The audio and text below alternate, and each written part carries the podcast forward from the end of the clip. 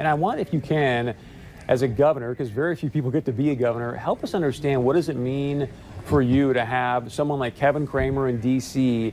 and essentially having two Republicans out there that you can work with. You know, one of the unique things for Senator Hoeven is sometimes he'd vote for something and Senator Heitkamp would obviously negate his vote. So to have both Senator Hoeven, both Congressman Cramer, hopefully maybe soon to be senator, how does that help move North Dakota forward? What does that mean for the people of North Dakota?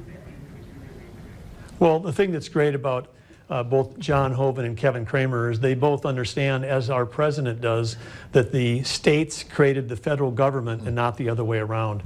So we have, uh, for the first time in a long time, an administration that believes that the states need to have a voice, should have a voice, and that we're part of the solution. And whether that's on whether that's on healthcare, whether it's on education, uh, whether it's on the economy, pushing decisions back towards the state gives us a chance to apply what we what works best for North Dakotans. And what Lieutenant Governor Brent Sanford and I know, and what Kevin Cramer knows, is that it's innovation, not regulation, that's going to move our economy forward.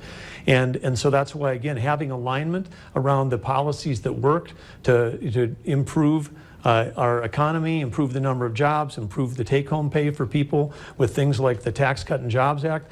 Uh, these are all things that Kevin supported. These are policies that are working, and it's showing up in the numbers. It's another 250,000 jobs created in America just last week. You wouldn't know that because it gets buried under all the other news, but our economy is booming, uh, and there's great things happening on the trade front. We got a president that's negotiated deals with Mexico and Canada and the EU, and I'm confident that after this election is over, uh, which is when the, the timing is, of course, the Chinese wanted to wait till after this election to negotiate a deal, but I'm, when, it, when it's over, we're going to end up with a better trade deal with China.